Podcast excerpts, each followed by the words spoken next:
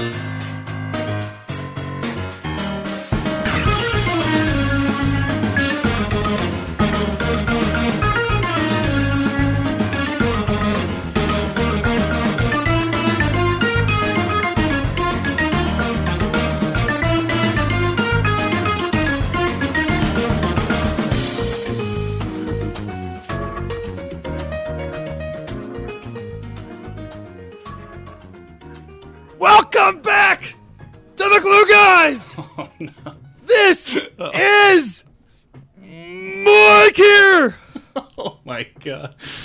Your face hello, just Brian. got a cu- Hello, Mike. Um, I haven't I haven't checked Twitter in a while. What's going on? Is there anything any reason for your enthusiasm? I have a question for you, Brian. Wow, I have a question. I can't even I can't even believe what's going on, Mike. I'm, we're floating here. The Nets are back. Is that that's the question? you put a, The Nets are I didn't back? hear that inflection. Oh, the Oh, Nets are back, Brian. dude. The Nets are back. I've just been on a. I've been binging, uh, not just media, just media binge. You know, not, not uh, in a way that I haven't been for years.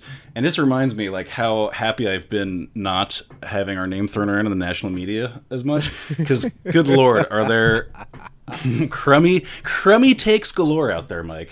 I don't like them. Yeah. Yeah, so this is obviously um, an emergency pod. Kevin Durant and uh, Kyrie Irving have signed with the Nets. NBD, uh, we are part of the poor take rumor mill now. Brian, Yo. I just watched a 20 minute segment from CBS and it was like I it was so unbelievable. Like cuz the whole time they're just talking about like what about that Achilles? How about that Achilles? It's like guys, it doesn't even matter. If he never like if he comes back and he's 50 per, whatever, it doesn't that's not the point. The point is there is a franchise that has ri- risen to prominence, signed two of the biggest free agents out there, knocked the ball out of the park, like immediately immediately did it so in a such a decisive cl- like clean way you never see it happen like this th- there are so many emotions, and this pod is all going to be about the emotions of this moment. What I have staring at me right now is a Brook Lopez Star Wars um, bobblehead from the Nets, where he is lightsaberless. He has no lightsaber, so he looks like he's just holding an empty shake weight. And I'm staring at Brook's beautiful face, and I'm thinking that man, that beautiful seven foot two tall man who now shoots threes, was the only thing that the Nets had over this horrible, disgusting run post KG Paul Pierce trade. He was the star of the Nets, a class act. And the Nets, in a very short period of time, have gone from Brook Lopez's beautiful, mean mug and a crappy load of second round picks and hoping that Isaiah Whitehead was the dude and hoping that Sean Kilpatrick was maybe like some Jamal Crawford 2.0 and like hoping that Chris McCullough was some yeah he had an injury risk at Syracuse he tore his ACL and then maybe he'll come back and be like awesome because he was a top 15 recruit there was like all of these hopes and wishes and dreams because this team had no first round picks, no interesting young players. The best player was Brook Lopez, a guy who at the time was actually kind of discounted in the league because he didn't quote rebound. I don't know why I put that in quotes. Brian, mike Brian.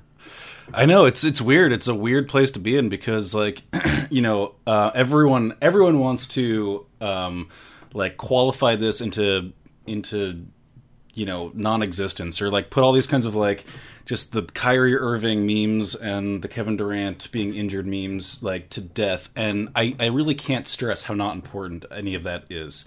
Because like this is it's not just you know next year or the year after or you know this is a this is symptomatic of something you know these are these are generational talents that have signed under their own free will no gun to their head. They haven't they're not like 36 and you know they don't want to be here. They're overweight. And you know it's like this is uh we are we have come to the place where we are now a threat to sign the best free agents in the world on any given offseason that that happened you know, like Luis Scola said, we quoted a couple weeks ago.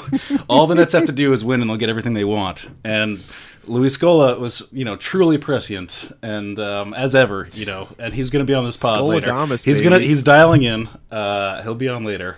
Uh, what an amazing quote. Like, there are so many horrible quotes on Twitter that come back to bite you immediately. And I'll give you an example just from today is that SNY put an article from Ian Begley five hours before Kevin Durant signed with the Nets, officially signed with the Nets. I'm not even talking about when Woj first reported, I'm talking about when he officially signed with the Nets.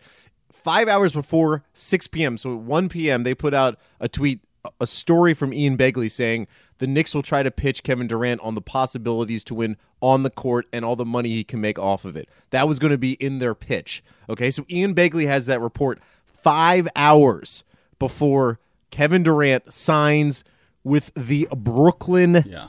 Nets. I don't want to dog Ian Begley. I mean, obviously he's he's out there grinding like the rest of us. Um, but I want to talk about him as just a symptom of Knicks fan thought. And like anytime that they publish anything positive about Kevin Durant going to the Knicks, super heckin' on board, love it. Let's get him and Kawhi. And then in the wake of all this, they're like, yeah, screw that guy. It's just it's perfect Nixian. And I mean, it's hard for me not to just sort of like you know needle them at this point. I, I won't. I promise I won't do it forever because soon, Mike, we'll be punching down, and that's not a cool place to be. You know. But yet we are still we're not we are still the underdogs. As as crazy as that is, have now having it's the best Kevin part Durant- of it. That's the best part of this whole thing is that we don't even have to be good next year.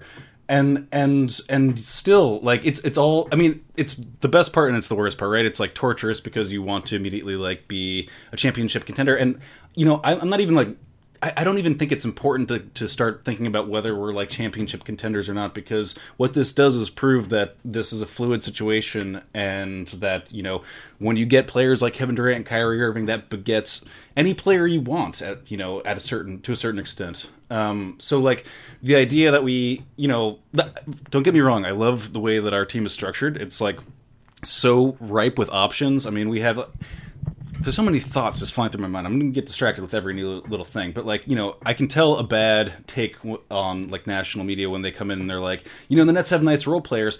The Nets don't just have nice role players; they have like a really like sort of cream of the crop role player squad. Like it's like it, you know, each of them has a you know ceiling that they can reach internally. Everyone's got like a lot of room for growth um, you know, so the idea that Caris LeVert is just like a cool role player, you know, it's it's kind of misrepresenting our, our situation with people like that. Like there is still this this amazing thing where we get to watch our homegrown guys grow, and then we also get to supplement that with the best players in the world.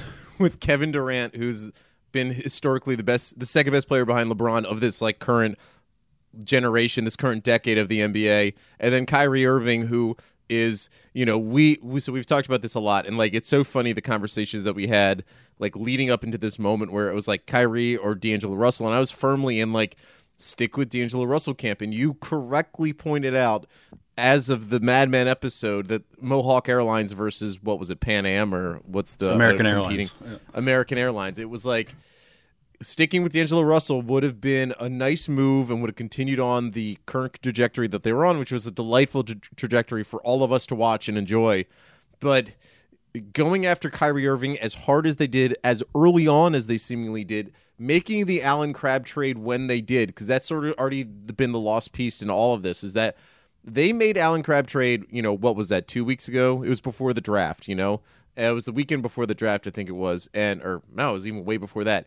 And the timing of that was, it wasn't that it was unusual, but it was something to sort of figure out because they could have done that trade at the draft. They could have done that trade maybe now, but they made the trade that early on so that the Nets could send out the feelers and say to Kevin Durant, there is nothing for you to worry about in terms of when you if you want to be here, you're here. There isn't a roadblock in your way. There isn't an Allen Crabbe contract in your way. What may be in the way is a Dzanan Musa contract, which you know, I don't really understand. So of course we're going to talk about every. I mean, like there's so much to talk about today. Like they've the Nets essentially signed four players today because they signed Kyrie Irving, Kevin Durant, and they signed DeAndre Jordan. We're told, and Garrett Temple.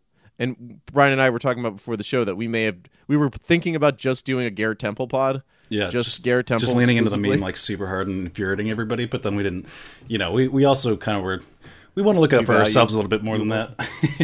Yeah, um, but it's just like the the the drastic change that has happened over. So I, I wanted to do. I have all these bits that I want to do throughout this thing. Part of it is there's one thing of the congratulations to you. That's one of my bits I have coming up in this pod. Uh, there is a uh, how do you like dem apples, which I'll explain, but you could probably kind of guess where that's going to go. It's going to be get to a very dark place, and I love it. I'm so freaking excited for it.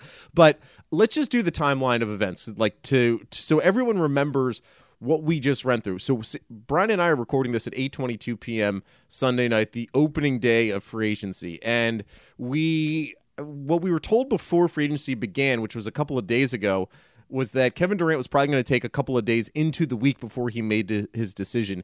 The last time he signed with the team, the Golden State Warriors, he took until I believe it was July 4th exactly to make that decision.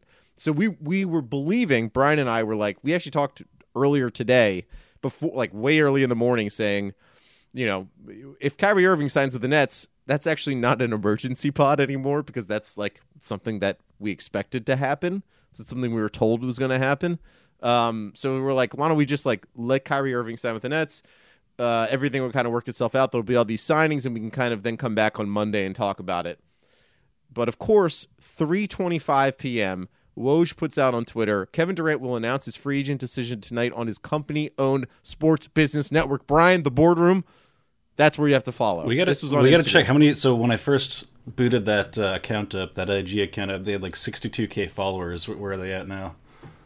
I think they're at over 100,000. I mean, there's there something. That's marketing, marketing, marketing, right there. And, and dude, I saw people tweeting out like some NBA people because I guess in NBA people's mentions it was like, um, you know, that's so lame of Kevin Durant to try to promote his own company's website while he's making this decision that's going to affect multiple fan bases. I'm like obviously now team Kevin Durant for life. Like the, he will never do any wrong in my eyes. I've already loved Dude, him. He's from the DMV. I'm from the DMV. We're basically brothers. Um, Dude, I'm also team Kyrie for life. Let, us not like just overlook the idea that like maybe Kevin Durant was probably you know waffling or whatever. He's in a, like an emotional sinkhole right now because his like leg has exploded. But Kyrie Irving just stayed the course, never wavered seemingly, and delivered like both himself and Kevin Durant to us on a silver platter. That guy for me is like going to be the unsung hero of this whole thing. People are going to rip on him for flat Earth or whatever, but like that's that's the slickest move of of all and and like so i'm still excited so again we're recording at the hour that we're recording this on the sunday before you know the sunday of free agency the beginning of free agency like i'm still excited to read the full breakdown of exactly when the communications began. Obviously they're not going to say the nets were talking to kevin durant days before because that would be tampering. God forbid we tamper. Now we're one of the kings and we don't give a crap about tampering. We're the lakers of the east. It doesn't matter. I don't give a tampering. Um, but I want to read the breakdown. I want to read Kyrie Irving's text to Kevin Durant. What did he say to him? What was the conversations like leading up into this point? When did Kevin Durant make the decision? When did he know that he was coming to the Brooklyn Nets? I'm so excited to read all that because that is all going to be juicy details. And I think immediately within that piece, it's going to basically say Durant knew he was never going to the Knicks, and he had to say he was thinking about the Knicks because that kept a lot of interest from other teams. But I can almost assuredly say that he knew he was not coming to the Knicks. But anyways, let's do that. Let's run back to the timeline. 325. Woj is saying Kevin Durant will announce on his Instagram. 421. Marc Stein.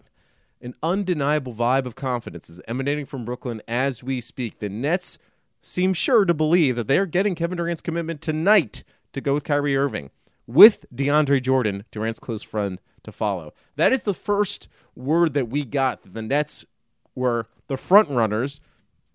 Another, unfortunately, Ian Begley story where he said that the Nets were not the front runners. Um, not necessarily the front runners, but that's okay. You know, we all get this wrong. Um, 452 Woj, Kevin Durant is planning to sign with the Brooklyn Nets. League sources tell the ESPN. 456 Woj, Brooklyn, four minutes later, is making a clean sweep tonight. Brooklyn will sign Kevin Durant, Kyrie Irving, and DeAndre Jordan. Brian, in a span of an hour and a half, we went from not even realizing that Kevin Durant was going to sign with the team to Kevin Durant, Kyrie Irving, and DeAndre Jordan, which we will get to at some point in this pod, being Brooklyn Nets. Jesus, Bry.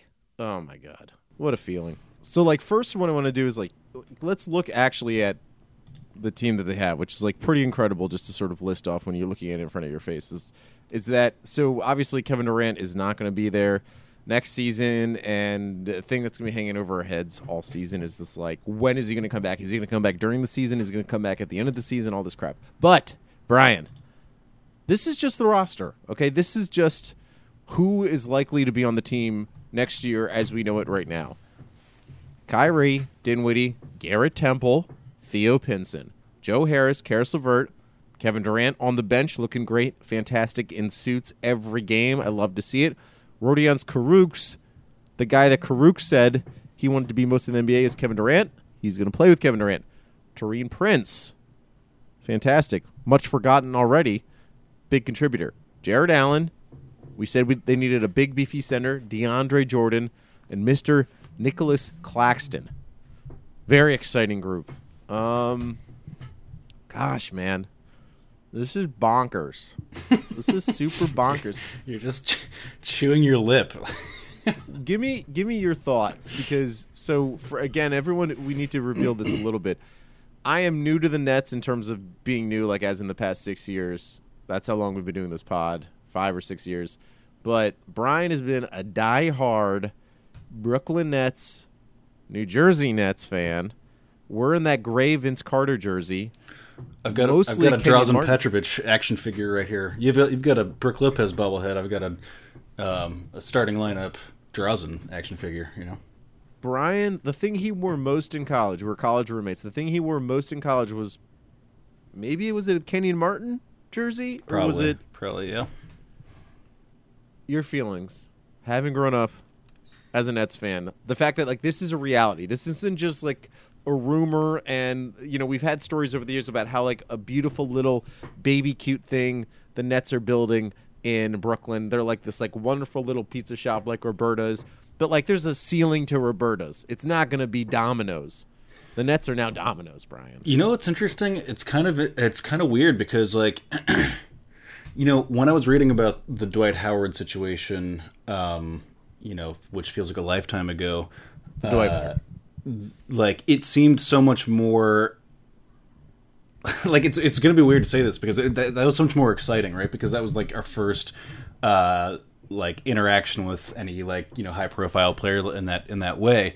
And i think what happens is as you actually do kind of like lay that groundwork and and it only took us three years to like you know completely foundationally change this team it kind of just like it it's less it's not just it's obviously super exciting but it like makes sense in a way that's like it you can wrap your head around it in a way that's like a little bit less um frenetic or um like it doesn't i don't feel like a little kid in a candy store you know? I feel like oh yeah this makes sense. This is like the the trajectory we've been on. And so like obviously top tier free agents would sign with with a team like this. Um there's like a, a, a sort of matter of factness to it that like you know belies what's the bigger thing, which is like incredibly exciting stuff. Um, and so, anyways, I'm just sort of like doing some some of that. I mean, you want me to try to de- dig deep and get those feelings. My feeling is like, like yeah, like obviously, like heck yeah, you should sign with the Nets. Like it makes the most sense, and that's that's a really different place to be in from where I was, you know, when I when this has happened in the past. Um, I mean, it's I mean, it's Sean Marks is a mother f and g just think mm-hmm. think about this for a second. When the Nets hired Sean Marks, it was totally surprising. Like we had heard about him being a guy that the Nets maybe wanted, but it, like Bryan Colangelo was the guy that the Nets were most linked to, which is hilarious. Well, sad, I guess, for some, not really for me. Still hilarious about what happened to Bryan Colangelo in Philadelphia with his wife creating all those fake Twitter accounts to tweet at bloggers. Bryan Colangelo is a fine, like middle of the road GM. He's made good decisions. He's made some really bad decisions. Sean Marks was a surprise hire. So this is like going to be a twofold huzzah to you. First to Sean Marks, but like honestly to Mikhail Prokhorov because we don't talk about Prokhorov at all anymore. He's not anyone like at the obviously when he was first with the Nets, we all super cared about him. He rode jet skis, wasn't married, liked to date supermodels, and talked about how he wanted to take down the Knicks. And he took his first swing at the Knicks by making that by pushing for the Garnett Pierce trade and that was the biggest failure in basketball history, pretty much, right? Biggest failure, all those first round picks, all that capital the Nets sent that way, built what should have been a Boston dynasty, and will be talked about in our segment How do you like them apples? Prokhorov then took a back seat, seemingly took a back seat, whether it was because he was maybe feuding with Vladimir Putin or there's sanctions against Russia from the U.S. So there's all this, there's all these like crazy geo- geopolitical stuff that kind of went into why Prokhorov maybe wasn't as involved as he should have been, and maybe we'll learn more about that when Joseph Tsai takes over and Nets reporters seem more freely willing to put out that information publicly. But either way, Prokhorov took uh, much more of a back seat and took much less pressure off the team to be immediately competitive and to be dominant in every fashion that he wanted them to be. He he started he started to treat them like a basketball team and less like a soccer club. Where in soccer you can just buy a whole bunch of players like Chelsea did with Abramovich and all of the stuff that they did and became like a world class power. You can't do that really in basketball. Um, Prokhorov hired Sean Marks. I mean, him and whoever else was in that room picking the next guy to lead the team. They fired Billy King. They pick Sean Marks sort of out of obscurity out of San Antonio. He was always talked about as being an interesting guy, you know, in the future. But like, really, he wasn't all that interesting at that time. He came over to Brooklyn, had a clear plan, hired Kenny Atkinson as a coach. Again, a surprise hire, not a guy that was on the top of everyone's list to be a head coach. Brought in Kenny Atkinson to create a developmental staff that would build players up, that take players from the scrap heap like Spencer Dinwiddie and Joe Harris and turn them into valuable assets, which they are now. Both of them are outperforming their contract. And Sean Marks cannot cannot be overstated. He's done something that that GMs, very few GMs in basketball history have ever done. Pat Riley in Miami did the same thing with LeBron, Wade, and Bosh. And in that situation, of course, Pat Riley was influential, but like Dwyane Wade convinced LeBron and Bosh to come to his city. Of course, Kyrie Irving seemingly had wanted to come to the Nets, but but Marks was able. To, Marks and the Nets were able to convince Kyrie and Kevin Durant. The obvious choice would have been to go to the Knicks. He convinced them in some way or the other by either creating a really great situation and by not explicitly convincing them, or by sort of actually talking to them and saying this is where you should be he made Kyrie and Kevin Durant shift their thinking, shift the thinking that was the popular thought was that those two guys should go to the Knicks, which has been the conversation all year. Made them shift that thought and say, actually, you should go to the Nets because we've built something that's a playoff team. It's sustainable. It's filled with young players on good contracts that can help you as you guys join us, as opposed to coming to the Knicks, which is a dumpster fire. Um, the Knicks' pursuit of Zion Williamson which they didn't get, killed their chances of getting Kyrie and Kevin Durant unequivocally. Um, Sean Marks, mother effin' with no assets and throwing out horrible restricted free agent contracts that ended up not coming here, which is a mother effin blessing, convinced Kyrie and Kevin Durant. I don't know why I'm, I'm so afraid to curse. I'm yeah. scared. Well, no, it's out of your character. You're you're fired up. I mean, um, it's amazing, man. It's like it's it's it cannot be. It's it's like it. This doesn't happen. This we talk about team ups all the time, and there was the story a couple of days ago that Kawhi and KD were talking about teaming up maybe for the Clippers and the Knicks. Wherever that went, I think that disappeared quickly because that seemed to be completely inaccurate. Um, did you see this Ramona Shelburne tweet that came out like uh, maybe about an hour ago? Um, let me pull it up. Ramona basic. So Ramona says this is from Mona Shelburne, completely respected NBA reporter. The Knicks and owner Jim Dolan were not prepared to offer Kevin Durant a full max contract due to concerns over his recovery from the Achilles injury.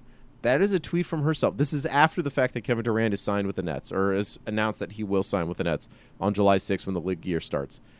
The sour grapes, the now trying to cover the asses of Scott Perry and everyone else with the Knicks. This is incredible, Brian. The the the the joy of this is just purely Nets, but there is a percentage of it that is Schadenfreude of what's happening with the Knicks. They signed Julius Randle to a three-year, sixty-three million dollar deal. We all love Julius Randle, but this is like, it's so phenomenal. Buddy. Yeah, I mean, cut back to a month ago when you're like, "Oh golly, do we really want this?" Now, now I mean, think about this situation reversed. How and we're when we're signing Julius Randle with D'Angelo Russell, like we'd be we'd be fine with that. But um, I think anybody, I think once you saw that this actually happened, all of your sort of any not yours specifically, just people in general's hesitancy about the whole thing could rightly dissipate into the ether of old style, you know, yesteryear's Nets thinking. Um, because this really is a you know it's a paradigm shift. It's truly. Which is also, I'm looking at. I mean, am I right to be excited about DeAndre Jordan? Because I just looked at his stats and he's like having his best years like right now. Um, as He- far he as I can tell. I think he had a his last contract with the with the Mavericks, the one most recently that he was on was like one year, twenty three million dollars. So it's like, so yes, there's there's more negative press about DeAndre Jordan than there had been in the past when he was like a defensive player of the year candidate and he was on a good contract with the Clippers and he was part of that big three in the Clippers that were like you know an interesting team, but like we're never going to get there. Then he signs a one year deal with the Mavs. There's bad press about him about like he didn't really give like full effort. If he's signing with Brooklyn, it means he's signing for the minimum because yeah, I, I, didn't see anything about the contract. Like I, I've been looking, at just there's nothing about it. Well, and I think Garrett Temple's contract is five, two years for five million each. So, Yeah. And one's a, pl- I think it's like a team option. It's a team option for the second year. Yeah. All right, so that that means that so that's like a, that's basically I think that's uh, room level mid level exception or taxpayer mid level exception or whatever the, the it's the mid level exception. I'm pretty sure. So that should mean I mean the only way they could sign Garrett Temple is to that contract. That means that DeAndre Jordan's a minimum guy. And you would think actually, and again, all this may be for naught. So like tomorrow morning, if you hear this pod and that DeAndre's contract comes out, I apologize. We had this conversation, but you would think DeAndre Jordan would sign for two years because he wants to play with Kevin Durant. If if you pick the perfect big, honestly, like the perfect big that was out there on the market that wasn't going to be all that expensive, like because so Brook Lopez I think signed for like three years, fifty two million or some amount like that. Like Brook, okay, so my dream of Brook Lopez coming back for the mid level exception, never Yeah. going to happen. Yeah, that, that didn't work out. yeah, DeAndre Jordan is an amazing. I mean, Well, he's going through a bit of a renaissance here. I mean, like just digging through his numbers, his like defensive stats are sort of down like pretty pretty conspicuously, but all of a sudden he's averaging like 3 assists per game and, you know, his like his percentages are like really like he's shooting almost 80% from the free throw line in 20 games with the Knicks last year. Like that's Well, sort of it- unthinkable. and and sort of always in the perception and equation about DeAndre Jordan was that when you're paying him the max amount of money, you can't play him at the end of games because he can't shoot free throws, right? So if you're paying him the minimum though, you don't need him at the end of games. You can take him out. Jarrett Allen is actually a, as for a big man a really good free throw shooter comparatively throughout the rest of all the centers in the NBA who are I mean, guys who are like non three point shooters, Jarrett Allen is a good. So if you do need to go big at the end of a game, you can keep Jarrett Allen on the floor.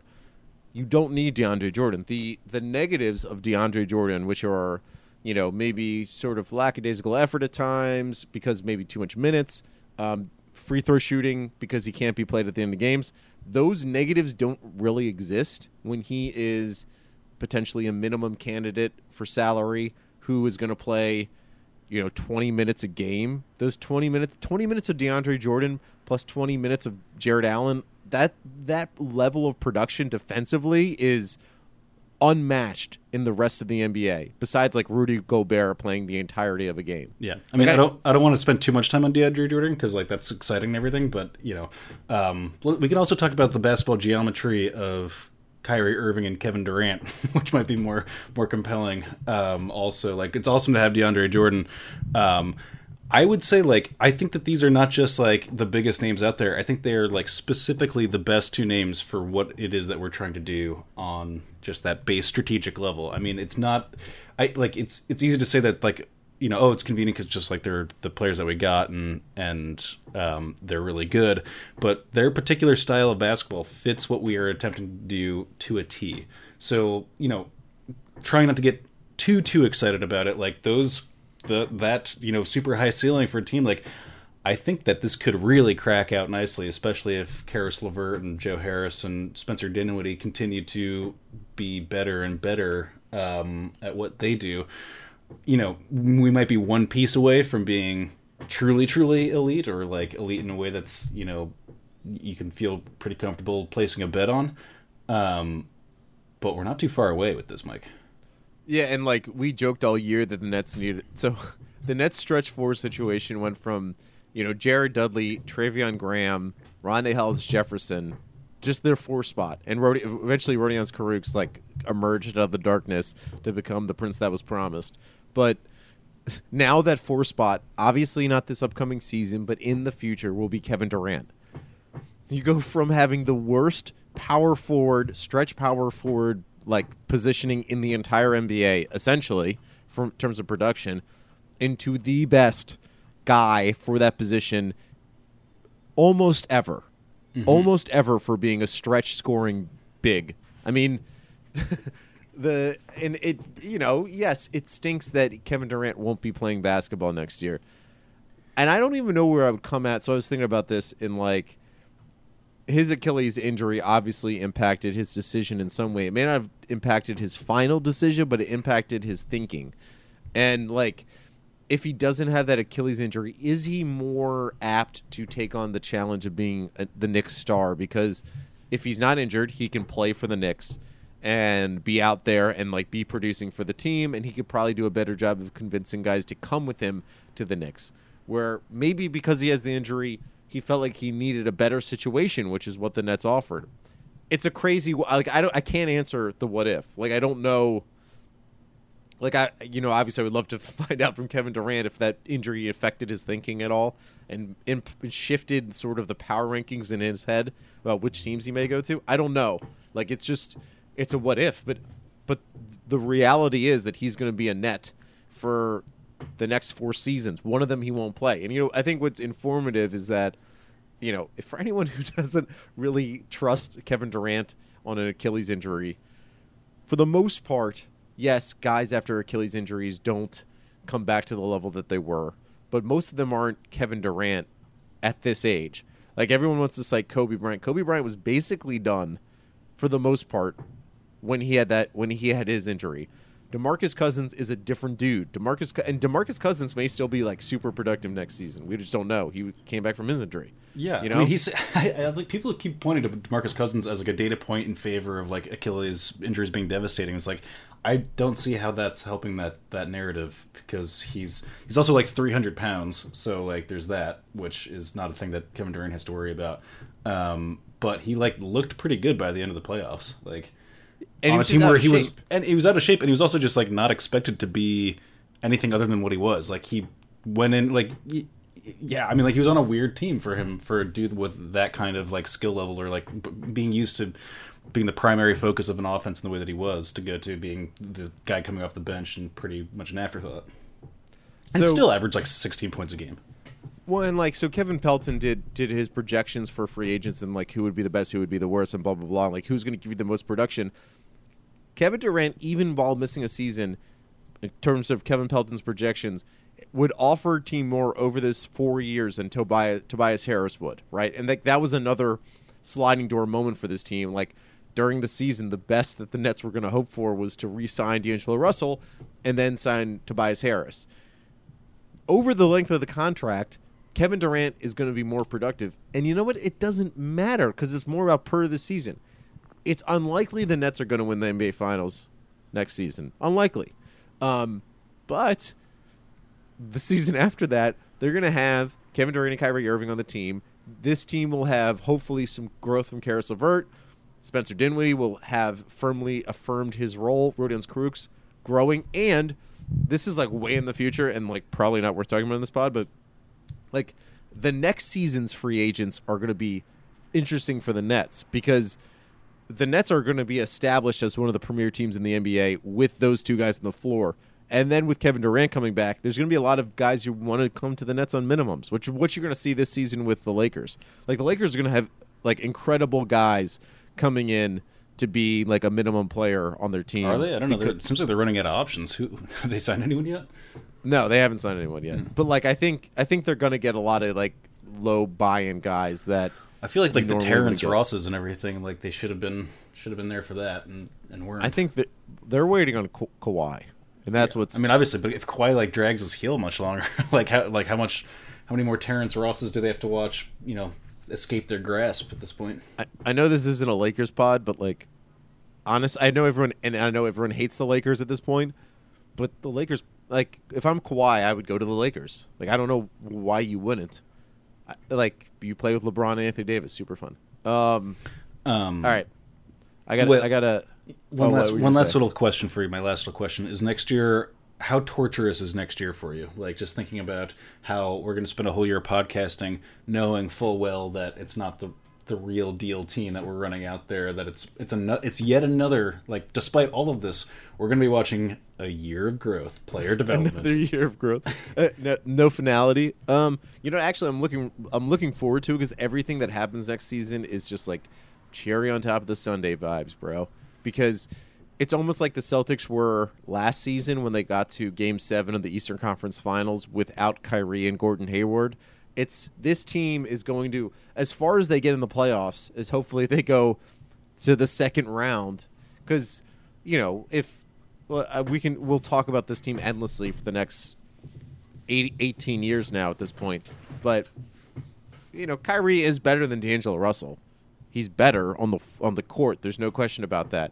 I, I worry about Kyrie's personality impact on the rest of the team though we've been told that Spencer Dinwiddie recruited heavily to get Kyrie Irving and if the guy the guy who'd be most impacted about Kyrie Irving coming would be Spencer Dinwiddie. And Spencer Dinwiddie, who's been pub- pub- publicly tweeting that he took less money on his contract essentially because he wanted a happier life in Brooklyn. If if Spencer's like totally in and happy with Kyrie Irving, I'm not as worried about what's going to happen. Did you see that most recent Deadspin bit about um, Kyrie Irving not being charitable and not liking charity? No. You didn't see that? No, I love that. I already love that. That's- so, but yes. Okay, so now that I feel like I know Kyrie Irving, like I, f- I feel like I know this dude, I know what he's about, and once I have a perception of that person, you know, I, I can start to like unpack their thinking when things get what tough like this.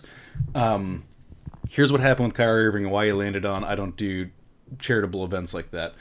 He saw because I know what he watches on YouTube. I just feel like I do. He watched this thing, called, this thing, uh, the Pervert's Guide to Cinema by Slavoj Žižek, where he talks about charity being the chocolate laxative of capitalism, uh, a chocolate. A thing that constipates you, and a laxative, a thing that unconstipates you, right? It's a very capitalistic thing to have the treat be the same thing that causes the thing that the medicine is there to remedy. Um, and I and I Oh, I guarantee I. I am almost certain that this is where he got this from, and it's not wrong. Like he's like 100 percent correct. It's just a really tough spot to be in when everyone sees what you're making on your paycheck, and and uh, and you're very much like benefiting from sort of like the, the system that you're in, and then not participating in in that one lone part of it. But I think you know, philosophically speaking, like there's an argument to be made there, and if he doesn't get the, a platform to make that, then we can just you know speculate at what his line of thinking is. I'm being charitable in my interpretation of his interpretation, so you know that's my act of charity. Like, Um, by the way, we we have a statement from uh, Knicks president Steve Mills. Um, this is from Steve Mills. I got this on Marc Stein's Twitter. While we understand that some Knicks fans could be disappointed with tonight's news, we continue to be upbeat and confident in our plans to rebuild the Knicks to compete for championships in the future, both through the draft and targeted, targeted free agents. Dude, how Ugh. how is Julius Randle supposed to feel about that? Why do they always do this? Like, why do they always? Who's in charge of their PR? While we're talking, by the way, they signed Taj Gibson's two years, uh, ten mil per. Which Taj Gibson was a guy I was kind of hoping the Nets could sneak as a like minimum dude who wants to win a championship, who like wants to be a part of a winning team. And I think Taj is from New York City. Um, he would be like the perfect vet big to go along with DeAndre Jordan on this team. But Like every time, dude. Like even when they're in in an attempt to be honest, like they don't need.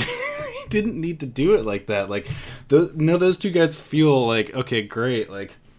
Cool. Now, I'm like, I'm I'm part of the apology letter. You know. Wow. Um. Okay, I got two segments for you. Mm-hmm. One is how do you like them apples.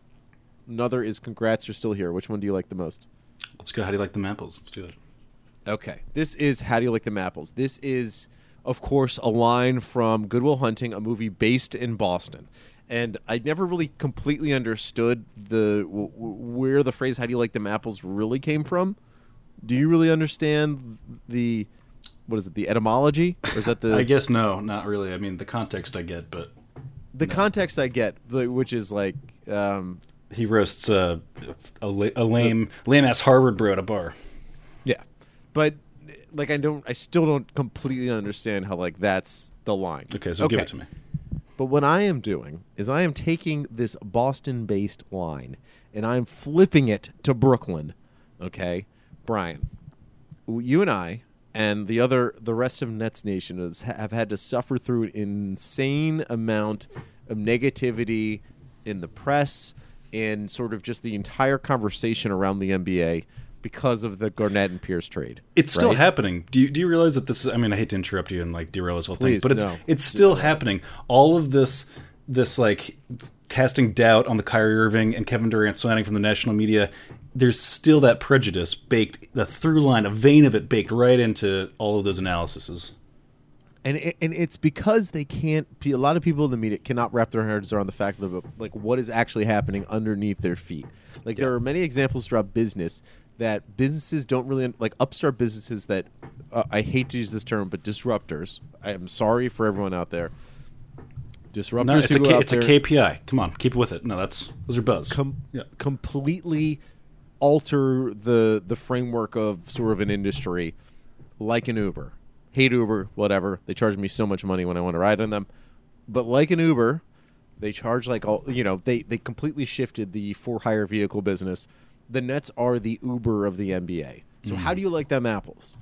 I will begin with the Boston Celtics. Brian, we went from a situation where all the Knicks, all the Nets assets were were pushed over to the Boston Celtics. They were building this mini dynasty of sorts that we kept being told that they had all these assets that were going to get them either Anthony Davis, Paul George, Kawhi Leonard. None of that happened. Some of those assets got them Kyrie Irving in an amazing trade by the Boston Celtics. But guess what happened? Kyrie Irving hated being in Boston, and Boston hated Kyrie Irving they made this such a smart signing, such a brilliant signing in getting Al Horford. And oh, Al Horford can't go there. There's rumors actually very recently on Twitter that maybe he was going to come back to Boston, but then those fizzled within 30 minutes.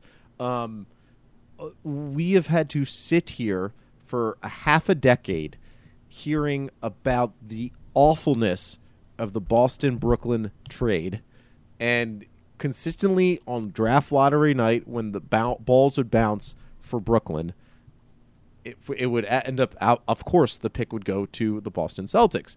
And everything was talked about how the Celtics built this incredible dynasty that won nothing because of this one trade. And yet we sit here and the Nets have Kyrie Irving, who was partly bought by the assets that the Nets handed over in that trade, and the Nets have Kevin Durant. How do you like them apples, Boston Celtics? How do you like them? oh, my God. So this this is the game. It's just good. I like it. Keep, keep going. Paul Pierce.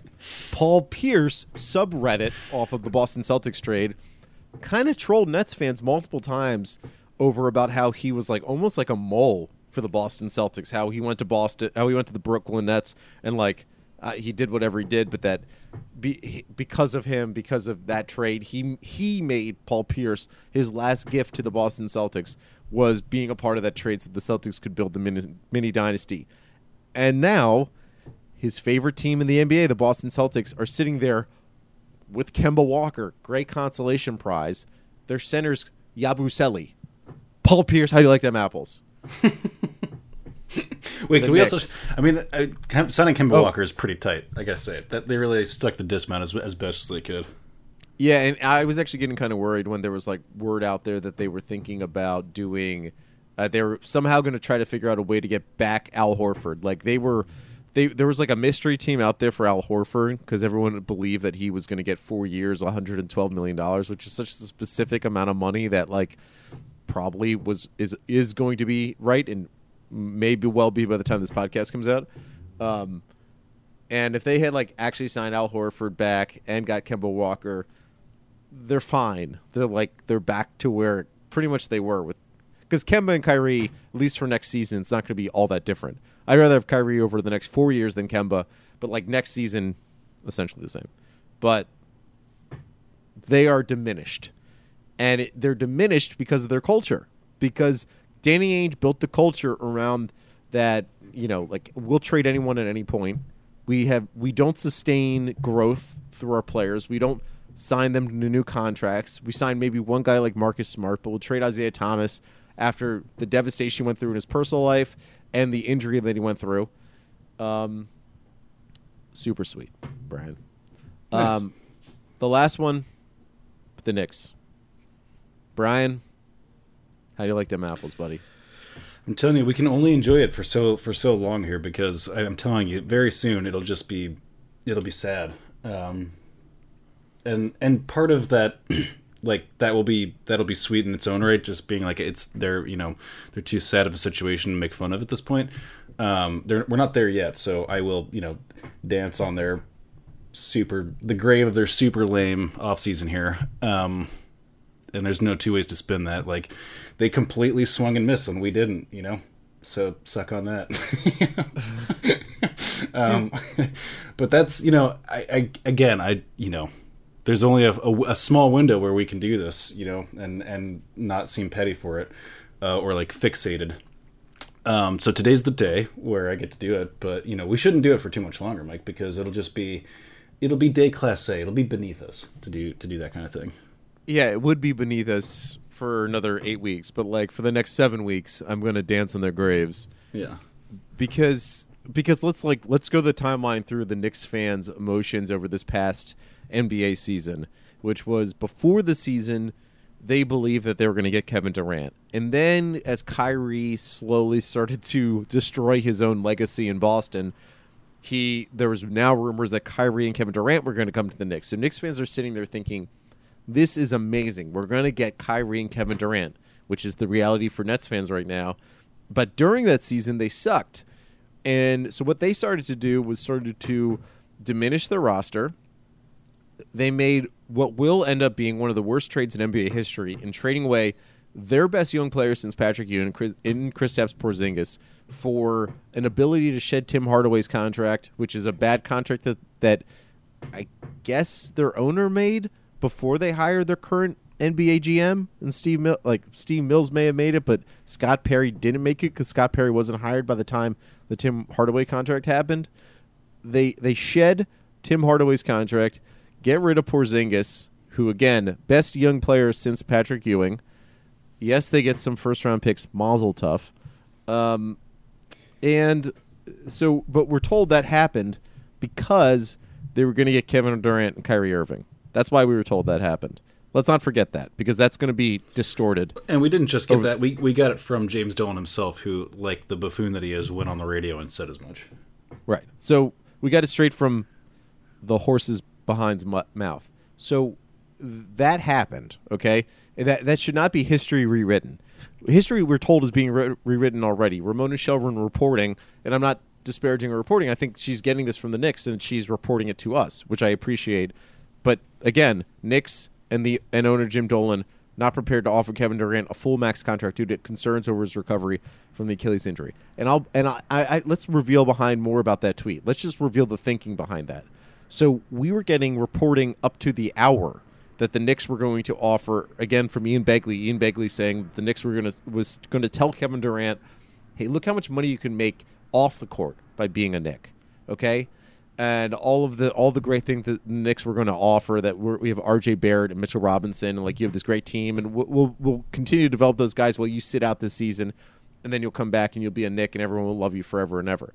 So we were being told all these things that were happening, and the minute the minute that it that they knew that the Nets were going to get Kevin Durant, they start putting out those reports about the they're not confident in this Achilles injury. And I'll tell you this, there's no way they could have concerns about his recovery over an Achilles injury because one they don't have his medical information. Know that for a fact because that's not how they wouldn't have gotten it. There's no way Durant's people would have given the Knicks his medical information before negotiations began, like like in earnest. And two, he just tore his- Achilles like three days ago, basically. So it's not like he's had a setback. Like they have no, Yeah. they have no Like, sense what is of how his piece of- recovery's been. also, I mean, like, and this has been repeated by the national media a lot, but like, it's a it's a data point worth noting that the incumbent team who does have all that information, offered him two hundred some odd million dollars to come back for five more years. Oh, oh wow, what an ama- oh, what an amazing point. I Mm. mean, the and that and Marc Stein had a great tweet about that. Was that like the the Warriors came out this championship team that Durant has won two championships with. They came out and offered him a five year max, the biggest contract in basketball that he could possibly have. And Kevin Durant turned that down to come to the Nets. Like, he made that decision. And like just another feather in the cap. By the way, I just want to update news because as this, as we're doing this pod, like things are happening. Al Horford has signed with the 76ers, and Oh, Jimmy wow. Butler has been traded to Miami. Cool. Um, yeah, so things are shifting in the NBA as what, we're what was, speaking. does they say any? What was the contract for Al, Horford? Compensation for Jimmy Butler. The 76ers basically flipped Jimmy Butler to Miami for Josh Richardson, and they got also Al Horford on like four years. I think it's like four years, 110 million or something like that. It's so wild. Um, what a what a beautiful night for the NBA. It's like o- almost too much to even think about. Um, let's do final thoughts because we're gonna be we're gonna be doing a couple more pods this week. I mean, we're gonna not. This isn't like the end all be all. Um, but just final thoughts about this amazing turn of events. Oh, is that me? You just Yeah, you. Final thoughts. Uh, golly. Well, um, you know, I just hope that, uh, you know, my I guess my, my my my lone thought is like you know I want to make sure that everyone's on the same page at all times with like you know the fact that this is this is going to change everything. Like and it's it's it's it's easy to say that from this you know distance but having a player there's like whole cottage industries that set up around players with this kind of like high profile. Um so nobody start a podcast because we're the only Nets podcast, and you can't be in competition. Just kidding. No, if anyone's got a podcast, reach out to us. Let's do some cross promo, and you know, let's let's uh let's you know because Nets fandom has kind of been a lonely thing for a long time, and this is the kind of thing where um, it's a real game changer. I was reading the Kyrie Irving, uh, or just like when you know it became clear that Kyrie Irving was signing, a lot of people were talking about how um, it might be relevant that Kyrie Irving was a Nets fan um, and a big fan of Jason Kidd growing up, and uh, I thought that that was interesting because like. Um, you know, this is this is that all. You know, there's a, a generation of of a, of a very similar kind of thing for this situation. So, um, anyways, I don't know. I'm feeling I'm waxing philosophic here, but you know, we'll we'll dig into this more. Um, but it's like the biggest thing. It's we got hit by a giant meteor today, and it was a meteor of, of joy instead of a meteor of destruction. It was a it was a love meteor. You know, It's it's incredible, dude. I, I know I keep saying that over this pod, but like, I mean, you just put it so beautifully, and I'm just gonna add that the the like zoom back real quick and just remember what it was like. I don't know, four seasons ago. Let's say like before Sean Marks was hired, and sort of what the hope and dream was of this team. And like I looked at I looked at the first game that the Nets played post Sean Marks being hired, which he was hired in February during I think during the All Star break. So the first game back was a Friday night game against the Knicks. Funny enough, and it was the Nets won, but the the guys who got the most minutes as guards, I'm removing Joe Johnson because let's just say he's a wing because it's going to sound better who I say next. Is Donald Sloan was the, D. biggest Sloan. minutes wh- who we loved, we defended to the death. I mean, not really. we Um, we lived in an ironic way. Um, it was it was Donald Sloan.